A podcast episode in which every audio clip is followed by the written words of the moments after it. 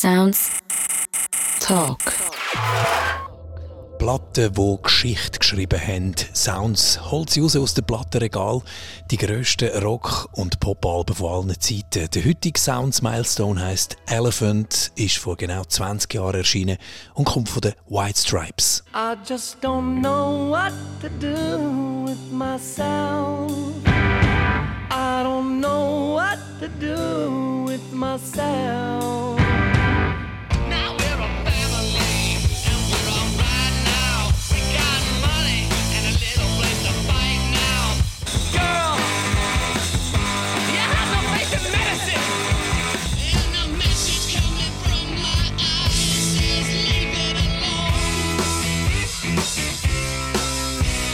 Natürlich ist Seven Nation Army der berühmteste Song auf dem Album, der, der zur Fußballstadion-Hymne geworden ist. Aber Elephant von den White Stripes ist auch sonst ein echter Wurf mit Songs, die düster sind, brachial und trotzdem verspielt.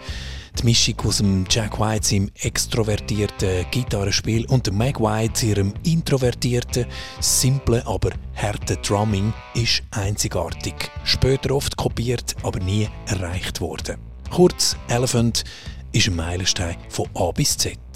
Wir schauen heute hinter die Kulissen von dem Album, diskutieren die Entstehung und den Einfluss. Und das machen wir im Sounds Trio. Bei mir heute der Luca Bruno und Gisela Feutz. Hallo zusammen. Hallo, hallo. Hallo. 2003 äh, sind die White Stripes so richtig durchgestartet. Gisela, magst du dich erinnern, wie du mit den White Stripes überhaupt zuerst mal in Kontakt, in Berührung gekommen bist? Ich war natürlich ein riesen Fan von dem ganzen Garage-Rock-Revival und da ist mir nicht um die White Stripes herumgekommen. Also Strokes, Vines, Hives, alles das Zeug, White Stripes. Ich habe dann äh, so bei einer Disco-Reihe mitgemacht im ISC Bern und Indie Zone hat es geheißen. Und da ist die Alben auch so ein bisschen auf Tanzbarkeit durchgelost. Und es hat beim Vorgänger hat's zwei, also der Vorgänger White Blood Cells, äh, Hotel Yorba zum Beispiel ist so einer One, two, three, Ja. four, take the elevator to the hotel. Aber- Grossartige Ist das der Jack Nummer. White, der da persönlich anwesend ist? Verrückt? Und er ist ähm, Elephant rausgekommen. Und dann habe ich das so auf Disco-Tauglichkeit durchgelassen. Dann hat es mir gedacht, ah, schwierig. Schwierig. Ja. Luca, wie war es bei dir? Gewesen? Ist mega strange. Mein Elefantenhirn kann sich ja normalerweise an alle Details erinnern aus meiner ganzen musikalischen Biografie, aber ich kann nicht können zusammenreimen, wie und wenn genau ich in Erstkontakt mit den White Stripes gekommen ist. Ich meine, das ist die Zeit gewesen, 2003, wo ich mit Leuten auf dem Pausenhof brennte CDs, die wir illegal im Internet abgeladen haben, ausgetäuscht habe und die White Stripes sind da hundertprozentig garantiert dabei gewesen. Dominik zeigt da gerade eine brennte CD wenn- Mit viel Stift angeschrieben. Elephant von den White Stripes. wenn das, wenn das das Label mitbekommt. Ah, das gibt es mittlerweile glaub, gar nicht mehr. Jedenfalls ähm, bin ich, ich, ich mag mich nicht erinnern, was genau, wenn der Moment gekommen ist, wo bei mir Elephant zuerst mal in der Hand gelandet ist. Also es muss im Jahr 2003 gewesen sein, weil ich bin damals dann auch ans Konzert von den White Stripes in Zürich gegangen. Aber wenn und wieso genau, das weiß ich nicht mehr. Was ich aber gefunden habe, ist meine damalige Jahresliste. Ich bin ein Listenmensch. Also die besten Alben vom Jahr 2003 und da hat es Elephant immerhin auf Rang 4 geschafft. Aber wenn ich das jetzt richtig verstehe, ihr habt die White Stripes auf Anhieb begriffen.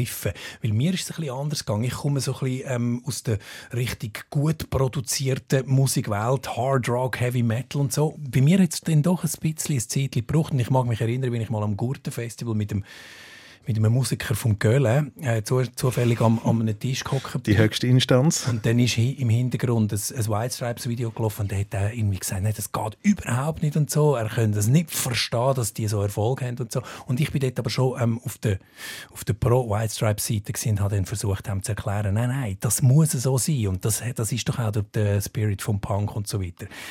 Aber ähm, ich muss gestehen, am Anfang hat sich mir äh, die Welt von der White Stripes auch nicht so richtig erschlossen. Ich schlage vor, wir hören noch schnell äh, so ein bisschen um die Zeit, das Jahr 2003, ähm, ein bisschen ähm, näher äh, bei uns zu haben, noch ein bisschen, was sonst noch äh, rausgekommen ist in diesem Jahr.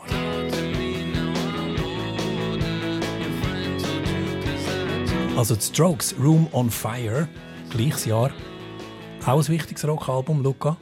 Definitiv, das ist meine Num- Nummer 1 aus dem Jahr, die ich auf meiner Jahresliste gefunden habe. Ja. Outcast auch vor 20 Jahren rausgekommen. Hast du auch Erinnerung an das? Gisela? Sind wir ehrlich, wir haben alle schon zu dem Tanz am Morgen um 3 Uhr Disco, oder?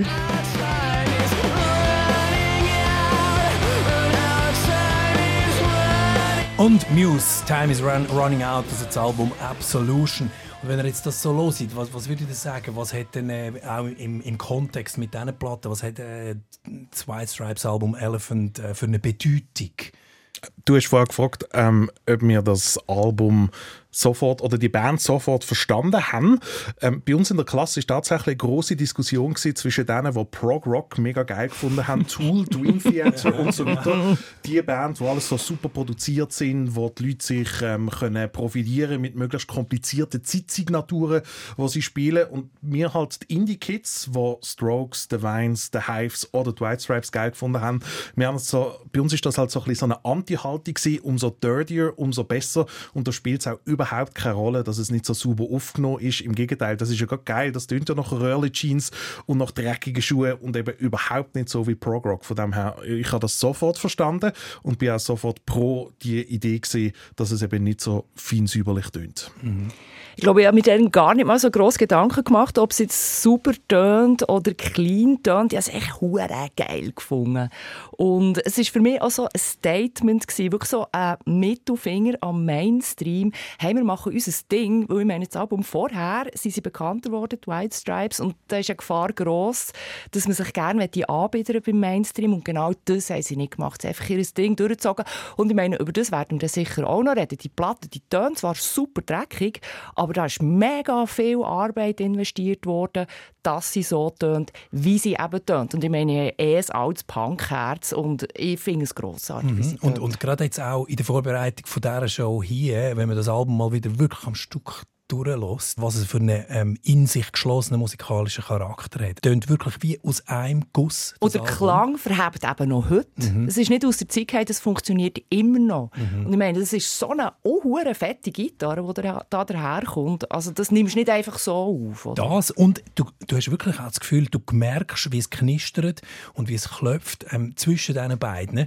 Äh, zwischen Jack White und seiner äh, Ex-Partnerin, die zum Zeitpunkt vom Album ja schon längstens kein Ehepaar mehr waren. Aber wir starten, wir gehen rein ins Album. Und natürlich starten wir mit eben diesem Song.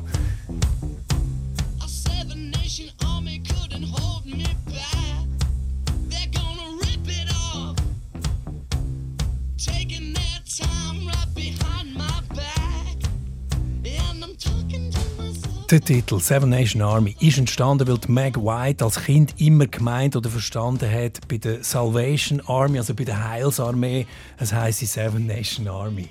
Habe ich nicht gewusst. Interessant. Ähm, ich habe völlig vergessen, dass das Album mit dem Song anfängt. Ich finde das mega strange für das, dass es eigentlich so der Überhit ist.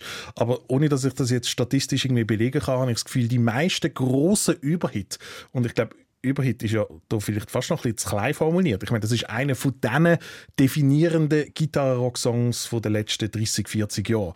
Und die meisten Überhits, die irgendwie entstehen, wir haben vorher Hey Ja gehört von der Outcast. Die kommen eigentlich nicht am Anfang vom Album, sondern die kommen irgendwann zwischendrin. Und ich habe wirklich komplett vergessen, dass Seven Nation Army tatsächlich der erste Song ist. Liegt auch daran, dass immer dann, wenn ich wieder mal das Bedürfnis habe, Elephants hören, Seven Nation Army eigentlich nie mitlos. Hey, ich genau gleich. Der erste Song immer skippen.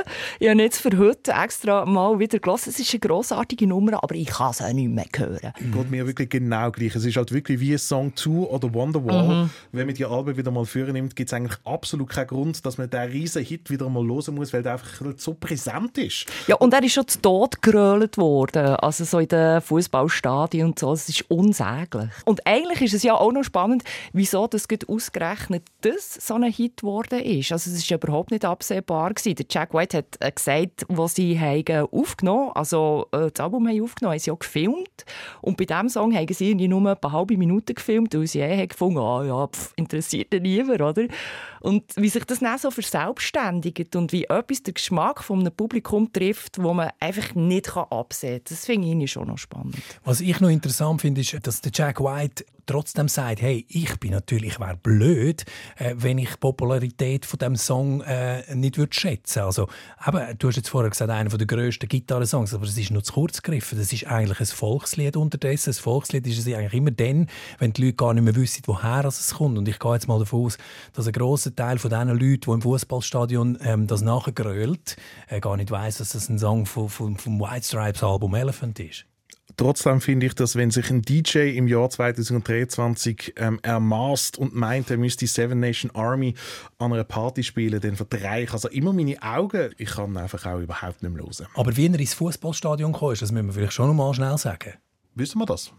Ich weiß es, ja. Ah. Ich kann es euch erzählen. Also der FC Brügge, ein belgischer Club, hat Champions League gespielt gegen AC Milan in Mailand. Äh, Milan haushocher Favorit. Vor dem Spiel läuft in einer Bar, wo Brügge-Fans sind, Seven Nation Army. Sie grölen ähm, das mit und dann irgendwie bringen sie das auch ins Stadion rein. Und Brügge gewinnt überraschenderweise gegen AC Milan.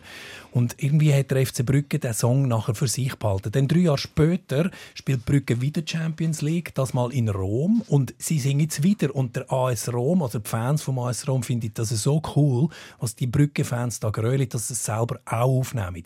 Und dann hat der Francesco Totti, der der, der Superstar war von AS Rom, hat das auch so cool gefunden und hat in einem Interview gesagt, er jetzt das Album gekauft von den White Stripes. Und so hat sich das von den italienischen, also via belgische Fußballfans in die italienischen Stadien geschmuggelt, das Lied. Und dann äh, an der WM 2006, an der Fußball-WM 2006, haben es auch die Italiener mitgenommen in, in die deutschen Stadien und so ist es zum Welthit geworden. Ich wollte sagen, meine Erinnerungen sind vor allem an die WM 2006, wo die italienischen Fans, und Italien ist ja dort dann auch Weltmeister geworden, wo das omnipräsent war, das Stück. Und ich als damals noch sehr borniertes Indie-Kid habe das natürlich sehr, sehr seltsam gefunden, dass jetzt hier unser Song plötzlich in gesungen wird.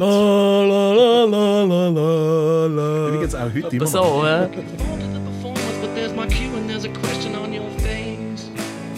Fortunately, I have come across an answer which is go away and do not leave a trace.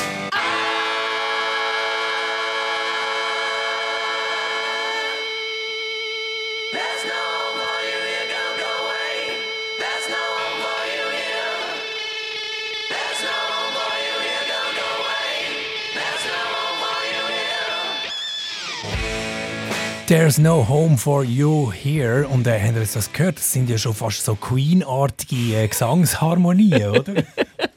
Grossartig. Also schon der Einstieg erinnert mich so ein kleines Beatles-Chörli. Es ist so ein kleines, leicht psychedelisches, kleines verschrobenes Chörli. Aber geil finde ich, dass du jetzt genau diesen Ausschnitt gewählt hast. Ich finde ja Gitarre-Soli total überbewertet. Braucht es meiner Meinung nach nicht. Aber der Jack White, der darf es machen, weil der macht die geilsten Einton-Gitarre-Soli. Und auch so das, das Meersäule-Quälen-Gequietsch, das finde ich auch recht gut.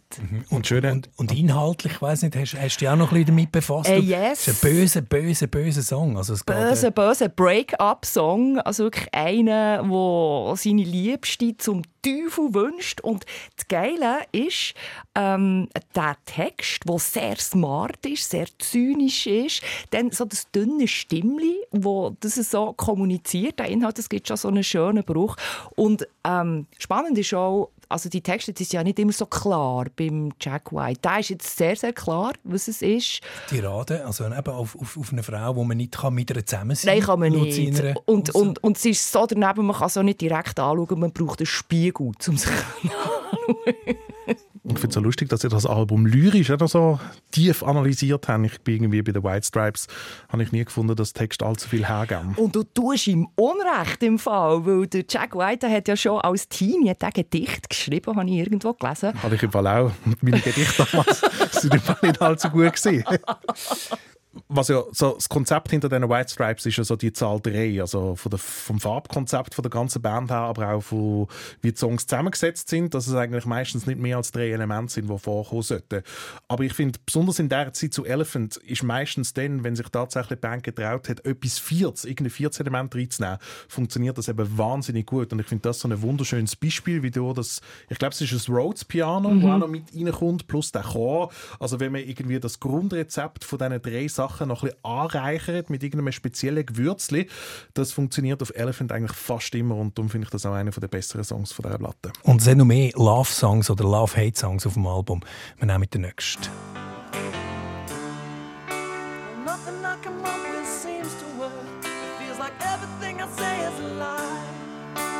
Never have I felt like such a jerk. I'm afraid to even open my eyes. Because I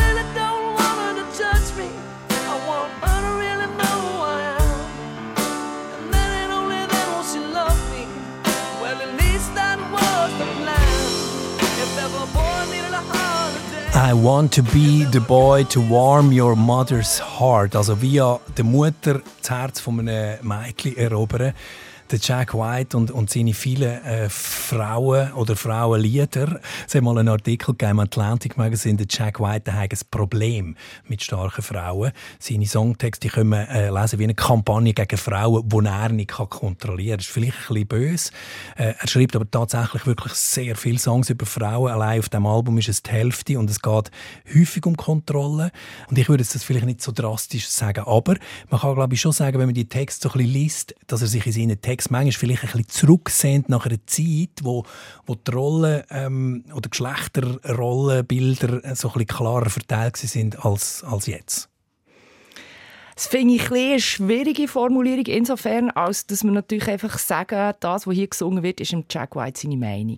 Also im Endeffekt ist es einfach eine Stimme, die hier redet und man kann, es ist so ein Break-up-Song und dann kommt irgendwie, ja, aber eigentlich hätte ich die ja gleich wollen, also jetzt die Chronologie auf dem Album. Und dann kommt ja die Nummer, wo die Meg singt, also quasi die andere Seite nach dem Break-up. Und ich glaube, das ist einfach auch fik fiktiv, also Oder können wir es so sagen, es lebt so ein bisschen äh, von der Energie zwischen den Geschlechtern. Ja, total. Also das hat er selber ja auch gesagt, dass es wirklich um Zwischenmenschliches geht auf diesem Album. Und es ist so aus allen Perspektiven, oder, wie die Leute miteinander umgehen oder eben nicht können miteinander umgehen ich finde, ähm, es ist A, Zeit, wir müssen wieder zur Musik zurück und B, ich glaube, ich muss mal noch etwas Kontroverses sagen. Also, ähm, ich werde ja nicht in ein Gesprächs, äh, in, eine, in, eine, in ein Drehergespräch eingeladen zu einem Milestone und komme dann mit der kontroversen Meinung, das ist im Fall gar kein Milestone, den wir hier besprechen. Das möchte ich überhaupt nicht sagen. Ich finde, das ist definitiv eins der definitiven Rock'n'Roll-Alben der letzten 50 Jahre. Aber was mir jetzt beim konzentrierten Durchlosen in den letzten paar Tagen aufgefallen ist, ich glaube, es gibt wenig Milestones in meinem Leben, wo ich einen so grossen prozentuellen Anteil von den Songs von einem Album gar nicht mal so gut finde. Und das ist jetzt einer davon. Ich finde eigentlich praktisch fast alle ruhigeren Songs auf Elephant, obwohl ich dem Album auf keinen Fall seine Qualität absprechen will, gar nicht mal so gelungen und finde, die White Stripes haben das sonst in ihrer Karriere A besser gemacht und B steht ihnen zu der Zeit die Art von Songwriting gar nicht mal so gut. Ich finde, sowohl am Jack wie auch an der Meg White, ihre Stimmen sind meistens ein bisschen dünn und überzeugen bei dieser Art von ruhigeren Songs irgendwie mehr überhaupt Aber das nicht. ist, das ist ja doch das, was es ausmacht. Eben am Jack White seine leichte, dünne, äh, leicht, was ist es? Es ist so eine, so eine Fistelstimme, Ja, wo, aber- wo ja irgendwie das Album auch lebt davon. Aber bei den Rocksongs, also bei den krachigen, verzerrten Songs, finde ich das uhure gut. Aber ähm, ich muss ehrlich zugestehen, also gerade auf der, wenn man es nach dem Vinyl nimmt, auf der B-Seite, Tracks 4 bis 6, oder sind es, nein, Tracks 5 bis 7, sind also Songs, die ich auch beim Durchlosen jedes Mal gefunden habe, pff, ja, ich glaube, ich mache mal eins weiter oder so. Also, Also, dann machen, wir, dann machen wir jetzt auch eins weiter. also gut, nein, findet ihr das Album dann von A bis Z, ihr würdet keinen einzigen Song drauf streichen, es braucht alle 14. Ich meine, Nein, ich bin voll bei dir, Luca. ich bin ja sowieso generell der Meinung, es gibt kein Album, das 14 Tracks braucht. 10 Tracks das ist das Maximum. Und auch wenn du 14 Tracks hast und sagst, alle sind gut, dann frag doch noch ein paar andere Leute und ich bin mir hundertprozentig sicher, mir kommt dann noch auf 10 runter. Darum habe ich nur neun ausgewählt für heute. I just don't know what to do with myself. do with myself. Ooh, only make me sad. Parties Der Song der ist mir gerade letztes Wochenende nachgelaufen, als ich in den Bergen äh, war, ganz allein, mal schon ohne Familie und wirklich irgendwie am Nachmittag schon nicht mehr gewusst habe, was machen. I just don't know what to do with myself. Ist im Original natürlich äh, eben nicht von den White Stripes oder nicht von Jack White, sondern von Burt Bacharach. Wenn wir das Original auch noch schnell hören. Von der Die, Dusty die Springfield. Interpretation von der Dusty Springfield, meine ich. I just don't know what to do with myself. Don't know just what to do with myself. Und da muss ich jetzt schon sagen, ähm, da ist dann wieder die Stärke von der, von der White Stripes, die zum Tragen kommt, wie es knarzt und rockt. Das ist das einzige Cover auf dieser Platte. Die White Stripes und gerade der Jack White sind eigentlich bekannt dafür, dass sie gerne mal den ein oder andere klassische Song führen holen. Und ich finde das jetzt auch eine besonders gelungene Reinterpretation von dem Track. Ich finde das Original auch sehr geil, aber wie die White Stripes oder besonders der Jack White halt blöser aus dem Original, eins von den Markenzeichen von Burt Bacharach Songs, hier austauschen mit dieser verzerrten Gitarre. Also das ist eins, wo man sofort muss die Luftgitarre auspacken. Ich mag mich immer noch erinnern, wie ich auch damals zur Schulzeit mal während einem Skilager meine Klassengespänli geschockt habe, wo wir irgendwann am Oben so um die damals noch Böckli mit Kabel gesessen sind und uns gegenseitig Songs vorgespielt haben. Und bei diesem Song hat mich das so gepackt, dass ich dann so auf dem Boden vom Zimmer bei uns im Skilager gelegen bin und das Gitarrensolo versucht habe nachzuspielen, obwohl ich eigentlich selber selten eine Gitarre in der Hand habe. Also das ist so einer von diesen Tracks, wo einem sofort irgendwie packt. I just don't know what to do with myself. Für mich ist halt Meg White immer so ein eine Ikone von, von, von, vom Desinteresse gewesen. Sie hat nie irgendwo eine Mine verzogen. Und der Jack White hat, glaube ich, auch mal in einem Interview gesagt, das hat schlussendlich auch zum Split geführt. Sie hat sich nie für etwas können begeistern Auch wenn, sie, wenn ihnen noch so äh, alles gelungen ist im Studio, sie es immer so ein bisschen schulterzuckend zur Kenntnis genommen. Und darum passt der Song irgendwie auch zu den White Stripes. Finde ich halt auch wieder schwierig. Also, weißt, in Bezug auf Meg, ich meine, offenbar sind da irgendwelche psychische Konditionen um. Es hat ja auch Grund gegeben, wieso man dann die Tour hat abgebrochen Und das kann natürlich einfach auch eine Art und Weise sein, um damit umzugehen, mit etwas umzugehen, wenn man überfordert ist. So wie nicht reagieren. Also, keine Ahnung, da sind wir so ein bisschen im Küche Das wissen wir, ja, das hat er in einem, Inter das hat er Interview ja. eben mal gesagt. Das hat ihn ähm, schlussendlich dann auch dazu gebracht, auf sich selber zu vertrauen, weil er nie können Meg, Meg, Meg fragen Ja. Ob jetzt das eine gute Aufnahme oder ein guter Take war oder nicht. Ja, weißt du, und gleichzeitig, also das, das glaube ich natürlich, wenn er das sagt, und das schießt hier an, wenn du so keine Rückmeldung bekommst. Und gleichzeitig, also habe ich schon auch das Gefühl, dass das Duo nur hat können funktionieren mit jemandem, der eben nicht so ein Ego hat, also der nicht so für steht. Und ich meine, die Art und Weise, wie sie drammt, äh, gibt ihm eigentlich erst Raum, um dort genau das abzulassen, was er eben ablässt mit seiner Gitarre. Aber eben nicht Und- nur der Raum, sondern eben auch der Rahmen. Und ich weiß nicht, Genau. ist, ist, wenn wir die Meg White-Diskussion jetzt Kommen wir führen, nachher noch dazu. Oder kommen wir nachher Okay, noch dazu? gut. Was vielleicht noch wichtig ist, eben langweilig ist, glaube ich, auch für einen Jack sehr wichtig gewesen, weil er aus Detroit äh, kommt oder aus einem Kaff in der Nähe von Detroit und Detroit hat, hat das Extremste, äh, immer die kältesten Winter, die heißesten Sommer und das in so einer ähm, kaputten Stadt, ähm, wo damals, wo das Album entstanden ist, ja schon recht kaputt war, mit einer, mit äh, Automobilindustrie, die am Boden war und so, dass dort so, so wunderbar verrostete äh, musikalische Perlen entstehen, ist ja dann doch auch äh, wahrscheinlich kein Zufall. Einerseits ist es natürlich das Umfeld und das andere ist natürlich, Detroit hat eine riesige musikalische Tradition. Also das war ein Schmelztiegel von den ganzen Bluesen, von Blueser, von den Jazzer, dann das ganze Garagenzeug, MC5 und so. Das kommt ja alles aus Detroit, der Iggy Pop. Also dort hat er natürlich schon auch von dem her aus dem Vollen können schöpfen. Genau, Stooges, MC5, also alles, was Protopunk ist, Genau. kommt aus Detroit und von dort her steht er auch in einer guten Tradition.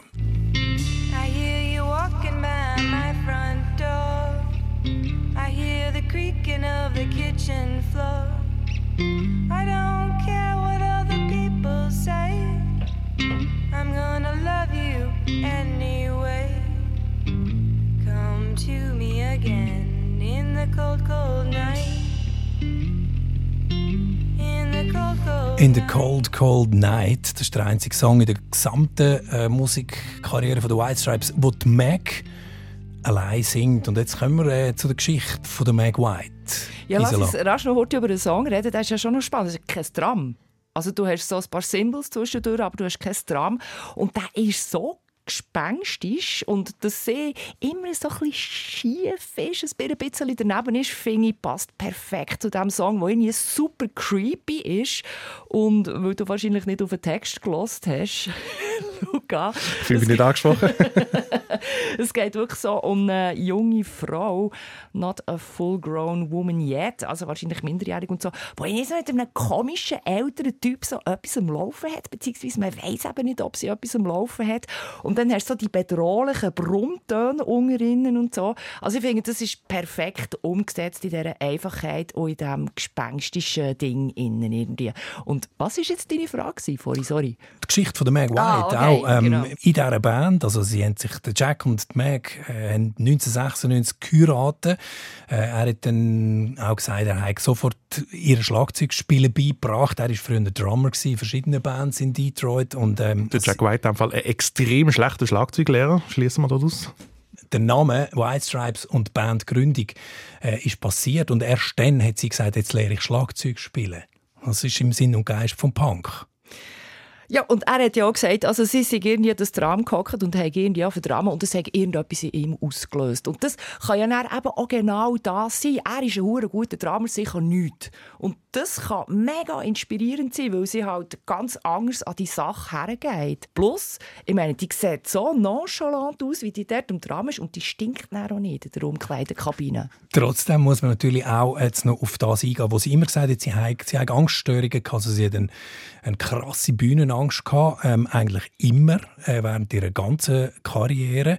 Und das hat auch ein bisschen damit zu tun, äh, mit dem Jack White seiner Arbeit zu tun. Der ist dann irgendwie äh, mit seinen drei anderen Bands auf Tournee gewesen, mit den Rock Hunters oder mit Dead Weather und ist zurückgekommen und hat keine Zeit gehabt zum Proben mit der Mac und hat gesagt, so, und jetzt gehen wir gerade wieder mit den White Stripes auf Tournee. Also sie hätte gar nicht können, ähm, mit ihm, weil er keine Zeit gehabt hat. Das ist natürlich die Härte für jemanden, der so anders unterwegs ist. Ich habe irgendwo gelesen, sie ist als Hermit bezeichnet worden, also jemand, der wirklich sehr zurückgezogen lebt.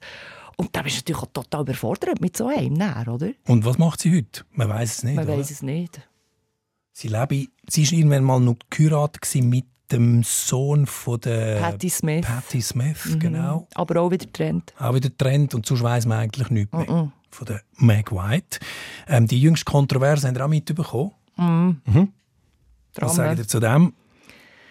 Also, man muss es vielleicht noch schnell erklären. Es Mhm. hat einen, einen Journalist gegeben, einen amerikanischen, der kürzlich zum 20-Jahr-Jubiläum von Elephant von the White Stripes, wo auf Twitter äh, geschrieben hat, man kann nur erahnen, wie gut die White Stripes geworden wären mit einer halbwegs guten Drummerin. Und dann ist es losgegangen. Dann ist der Shitstorm losgegangen. Ja. Macht man Ja, auch nicht ja. im Jahr 2023 so etwas raushauen. Nein, es ist einfach vor allem auch Nonsens, wer die Band White Ja. Stripes kennt. Also ich bin ja generell der Meinung, dass technische Versiertheit an einem Instrument absolut nichts damit zu tun hat, wie gut du Songs schreibst oder wie gut schlussendlich die Musik ist, die du mit deiner Band aufnimmst. Im Gegenteil, ich glaube eher, umso technisch versierter du bist, umso größer ist die Wahrscheinlichkeit, dass entweder bewusst oder unbewusst du das Bedürfnis hast, in deinen Songs dann auch zeigen zu können, wie gut du mit deinem Instrument umgehen kannst. Und der Jack White ist ja eigentlich das perfekte Beispiel da dafür, weil ähm, die White Stripes finde ich absolut großartig und ich mache kein Geheimnis daraus, dass ich alles andere, was der Jack White in den letzten paar Jahren gemacht hat,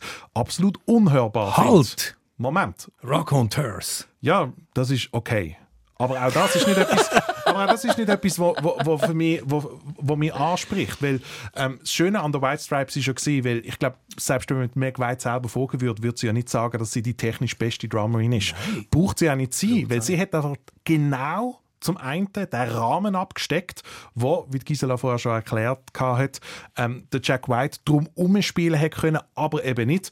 Unendlich mit ganz vielen anderen Instrumenten, die auch alle noch sehr, sehr gut und ähm, sehr technisch versiert sind, sondern eben auch, dass er trotz allem dann ein so die Grenzen vorgesetzt bekommen hat und eben nicht einfach können alles Mögliche machen Also für mich ist der Jack White immer so jemand wie jemand, der ein Gewürzschränkchen hat, wo 500 verschiedene Gewürze zur Verfügung hat. Und das ist mega cool und das sieht super gut aus. Aber sobald du mehr als 20 Gewürze in die gleiche Suppe wirfst, schmeckt die Suppe nachher nichts mehr, nach nichts mehr. Das ist jetzt deine Meinung. Ähm, ich bin auch ein riesen Jack äh, White Stripes Fan und habe aber trotzdem auch genossen, dann zwischendurch wieder den Jack White zu hören mit einer richtigen Band im Rücken. Und das ist jetzt überhaupt nicht auf den Schlagzeugstil von der Meg White äh, gemünzt, sondern einfach äh, zwei Gitarren, äh, Bass, wo natürlich schon fehlt. Äh, Moment, also da muss ich dann auch noch dazu etwas sagen, von wegen Bass, der fehlt. Was noch etwas anderes ist, was für mich Meg White auszeichnet, in einem anderen Track auf dem Album, das wir jetzt nicht angespielt haben, Black Math, fällt mir das jedes Mal wieder auf. Irgendetwas hat Meg White einfach, so das urinstinktive Animalische, wo ja in uns hervorkommt, Voll. schon dann, wenn, ich meine, von allen Instrumenten ist eigentlich Drums das, was so das simpelste oder so simpelste auslöst in uns. Also das Gleiche, was auch passiert, wenn du beim Sendeln einem Kind am Meer äh, äh, Becher vorne anstellst und Schäufeli, will das ja sofort auf äh, das Kessel umhauen. Und für mich ist eben genau das das, was irgendwie, das, was Meg White in mir auslöst. So, das, das Erste, was ich machen will, ist sofort einfach das Luftschlagzeug spielen und einfach nur das dun, dun, dun, dun, das draufhauen. Und für das muss es gar nicht irgendwie ein 5 27 Takt sein, sondern es muss einfach nur irgendwie etwas, das Rohe, das, das Dreckige, das, das Reine haben. Und für mich gibt es kaum jemand anders in den letzten 30 Jahren, wo, wo Ähnliches auslöst hat oder wo ein ähnliches Drumspiel hat wie die Meg White. Das ist auch das, was der Tom Morello, glaube ich, wo du, du hast den gemeint, oder? Ist Tom Morello hat sich so in die Bresche Ja. geworfen für, Ja. für die Mac. Der Jack übrigens auch. Er hat auch gesagt, hey, vergiss es, die Mac ist eine einzigartige Drummerin. Tom Morello hat gesagt, she's one of the greatest drummer in the history of rock and roll. Und da machen wir einen Punkt und gehen weiter zum nächsten Song. Girl,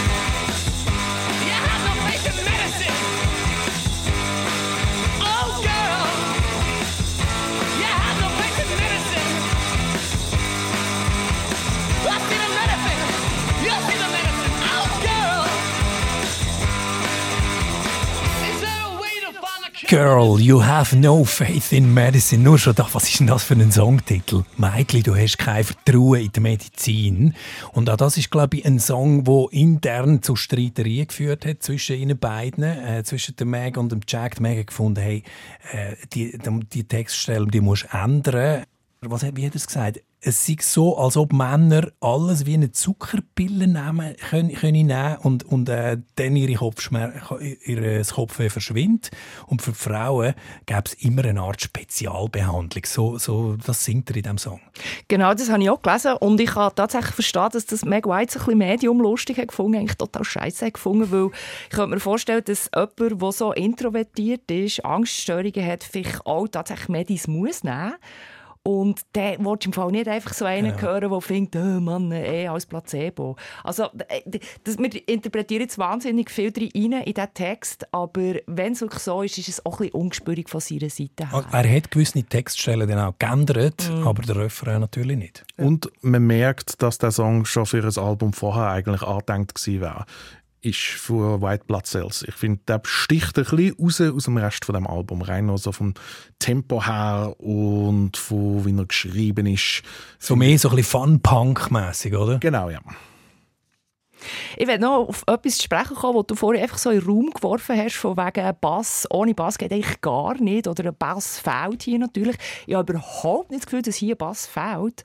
Ähm, also das ist etwas, um das transparent zu machen. Wir haben ja auch keinen Bass in meiner Band. Und es kommen immer wieder Leute, die sagen, äh, kein Bass. Aber das sind nur Bassisten. Also, viele Leute sagen am Anfang ja nicht so richtig gedacht, wie das kann tönen, ob es gut tönt, aber es hat noch nie Beschwerden gegeben, weil du kannst natürlich, und das macht natürlich der Jack White auch, du kannst so mit Geräten, mittlerweile mit Octaver Mittlerweile. Royal Blood zeigen dir das auch immer wieder, äh, aber zu der Zeit, wo die White Stripes ähm, das Duo, das Rock-Duo eigentlich quasi definiert haben für die Rockwelt, hat es noch ein bisschen weniger fett äh, tönt, Ja. aber du, oder du kannst, du kannst es sagen, Luca, du hast sie live gesehen, der Rote Fabrik.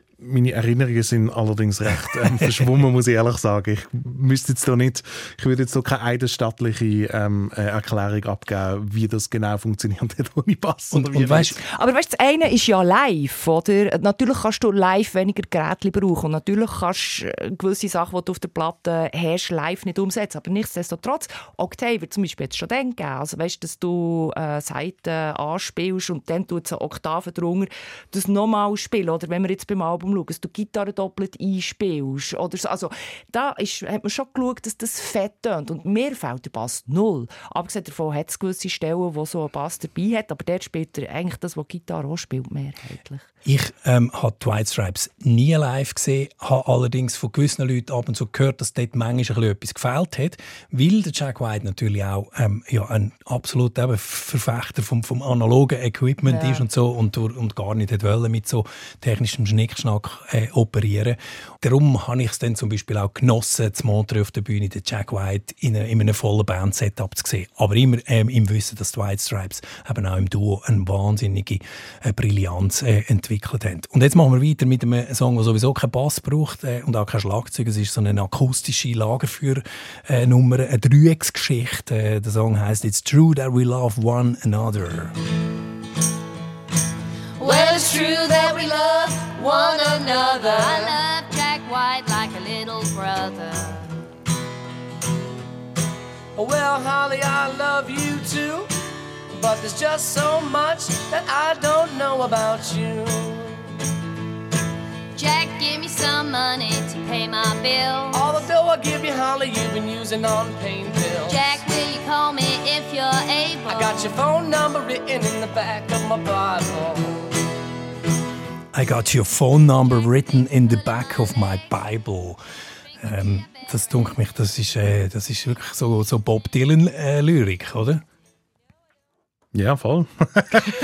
okay, das ist jetzt auch einer wieder von denen, wo ich finde, was jetzt nicht unbedingt bräuchte auf dem Album. Und ich habe wahnsinnig nein, nein, schlechtes Gewissen, nachdem du mir vorher gesagt hast, Dominik, dass das anscheinend dein Lieblingssong von dem Fast Album mein ist. Lieblingssong. Ich finde die Akustiknummern einfach wahnsinnig austauschbar und beim erneuten Durchhören von diesem Album habe ich gedacht, ja, irgendwie ist es schon noch herzig, auch mit der dritten Stimme, die von der britischen Sängerin Holly Golightly kommt auf dem Song.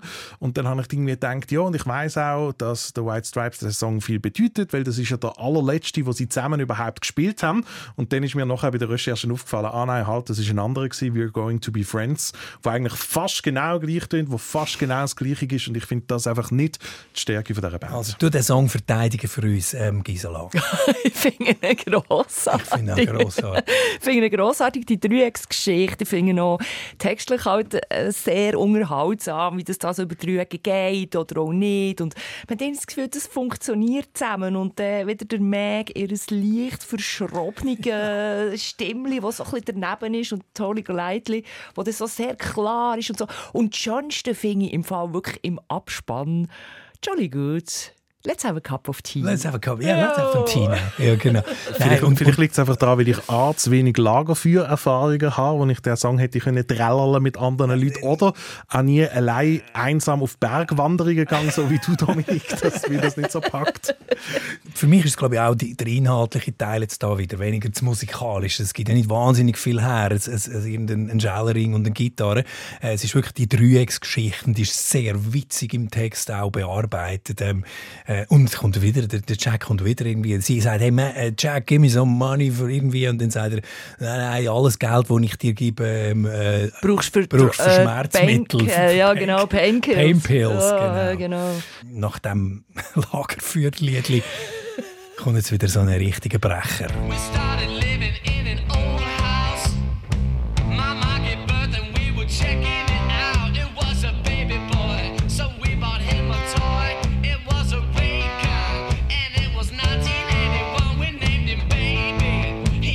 Gisela, welchen hast du lieber gespielt an der Indie Zone Party? Ähm, Seven Nation Army oder den? Hey, äh, ehrlich gesagt, lieber den. Das ist, äh, das ist eigentlich Minimal Techno, wenn du das hörst, oder? Hören wir noch ein bisschen. Kannst du richtig gut stampfen am Boden. Now we're a family, singt der Jack White.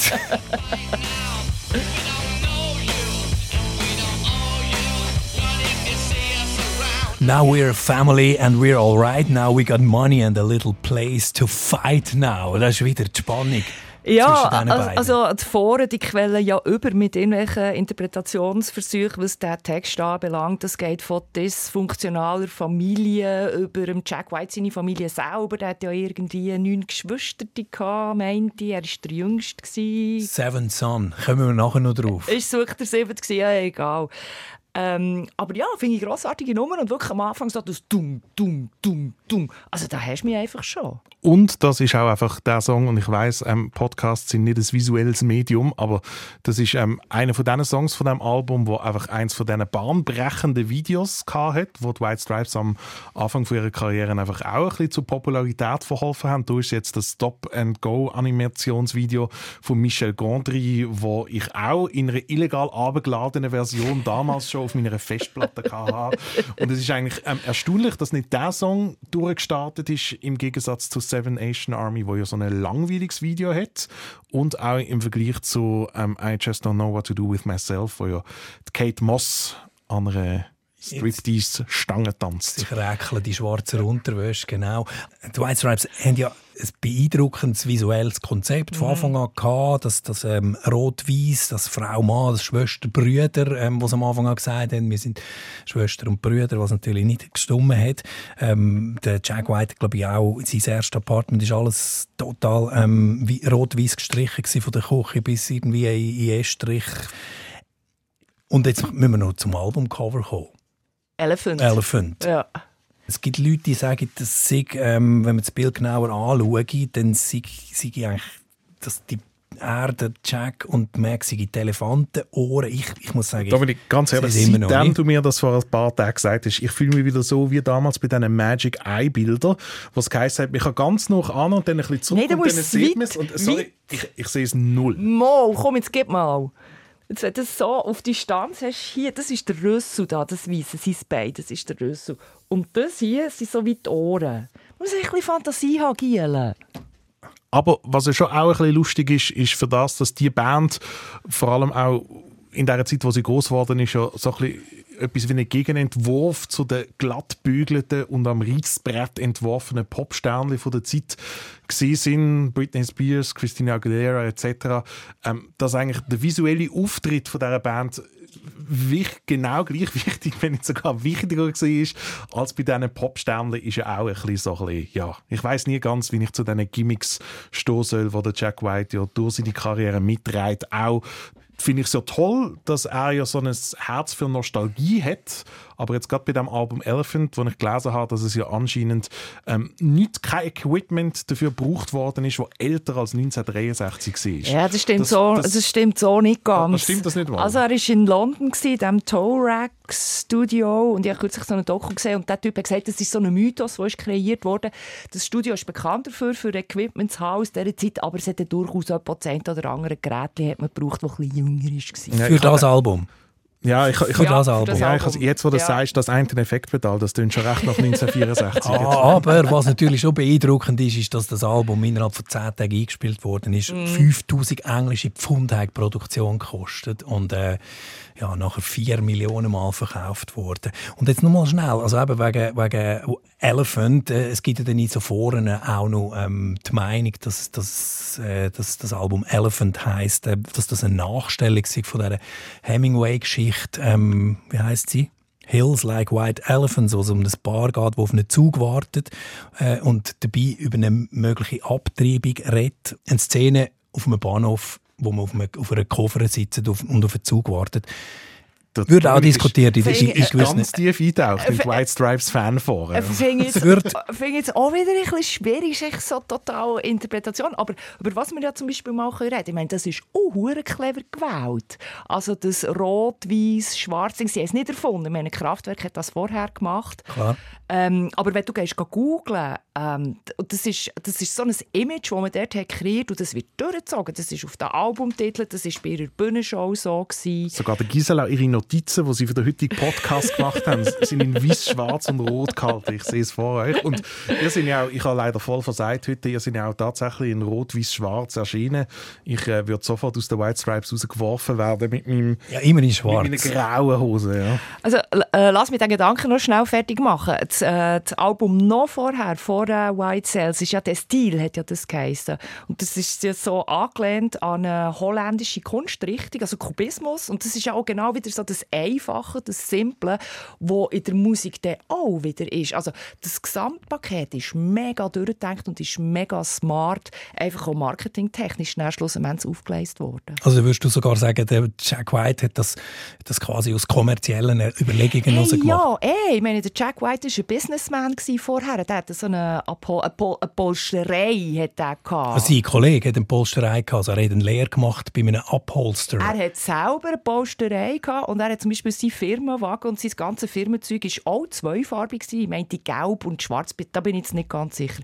Und ich meine, wenn du jetzt sein Solo-Zeug anschaust, das ist auch zweifarbig, das ist blau und schwarz. Also das ist definitiv äh, ein nicht nur ein guter Musiker, sondern noch ein smarter Kerl, der weiss, wie man das Zeug einfach visuell an Mann und an Frau bringt. Und, da sind wir noch gar nicht gewesen bei dem, ein ganz grosser Blues-Liebhaber. Ja. It's quite possible that I'm your third man, girl.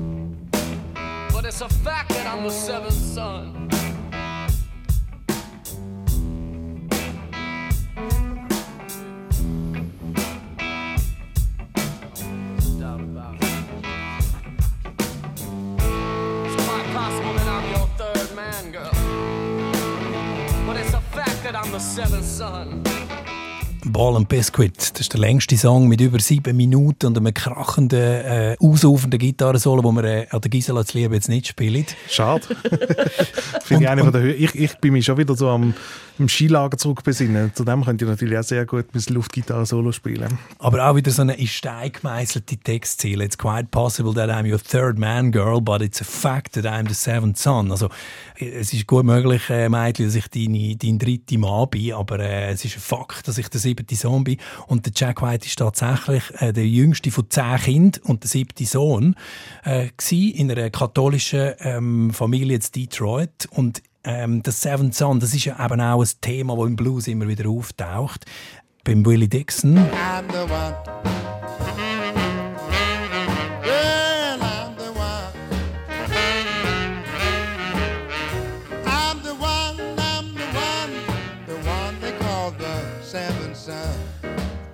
I'm the one uh, they call the seventh son. Also das ist am, am siebten Sohn ist, ist glaube ich seit dem Mittelalter so ein bisschen eine, eine übersinnliche Gabe zugesprochen worden. Das ist meistens so ein bisschen der mit äh, der, der, der Geschichtenverzähler gewesen. Und das ist natürlich klar, dass der Jack White denn das. äh, Hast du das, gleich- hast du das im gleichen Forum gelesen? Wie Das ist kein Forum. Nein, nein, nein, nein, nein. Nein, also das ist tatsächlich so. Seventh Son of a Seventh Son, man kann es fast nicht sagen.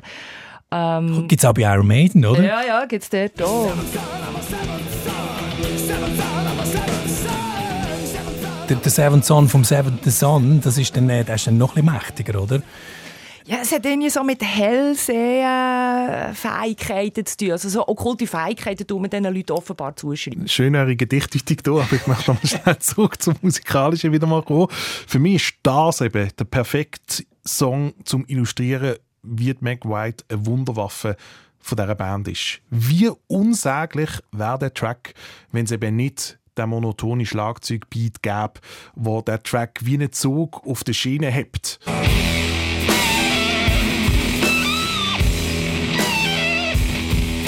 Und das ist nicht einmal etwas Hypothetisches, wenn ich sage, wie unsäglich wäre das. Ich habe tatsächlich vorher noch kurz einen Auftritt geschaut. Jack White, Ball and Biscuit, live am Glastonbury Festival 2022. Hat natürlich einen Drummer auf der Bühne versteckt, hinter 10 verschiedenen Becken und 15 Floor-Toms. Hat einen Keyboarder, der so einen, so einen ähm, äh, Toto-mäßigen Keyboard-Turm hat, mit sechs verschiedenen Keyboards übereinander und natürlich fängt die Live-Version auch zuerst mal mit einem Drum-Solo an. Fürchterlich. Ich wäre wirklich, am liebsten hätte ich mein, mein Handy weggerührt und wäre direkt irgendwo in den Fluss gelaufen.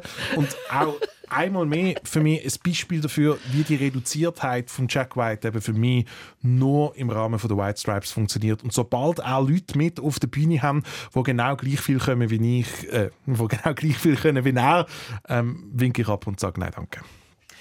Vielleicht noch zum Schluss so ein, ein Fazit. Das Album, warum hat es so gut gealtert aus eurer Sicht? Jetzt mal abgesehen davon, dass es eigentlich die Schuld ist äh, für eine Art von Garagenrock, wo, wo plötzlich entstanden ist. Also, das stimmt ja nicht, oder? also es sind plötzlich Duos aus dem Boden geschossen, Aha. was davor ähm, ja, noch nicht so wirklich verbreitet war. Rock-Duos.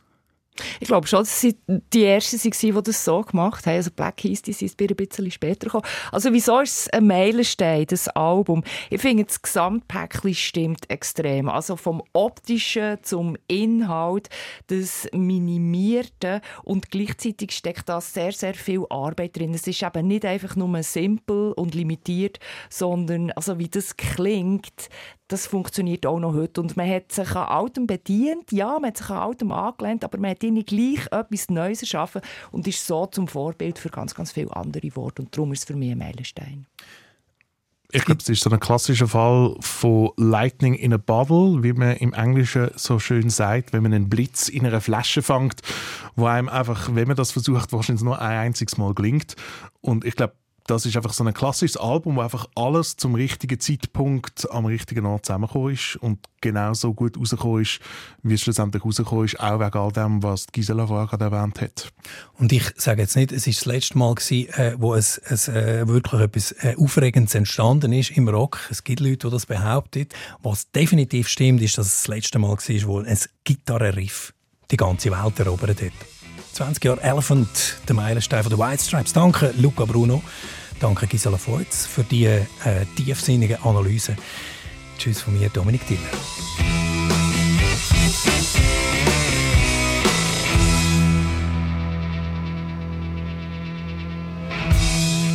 Sounds Talk. Abonniert den Podcast auf srf3.ch oder überall, wo es Podcasts gibt.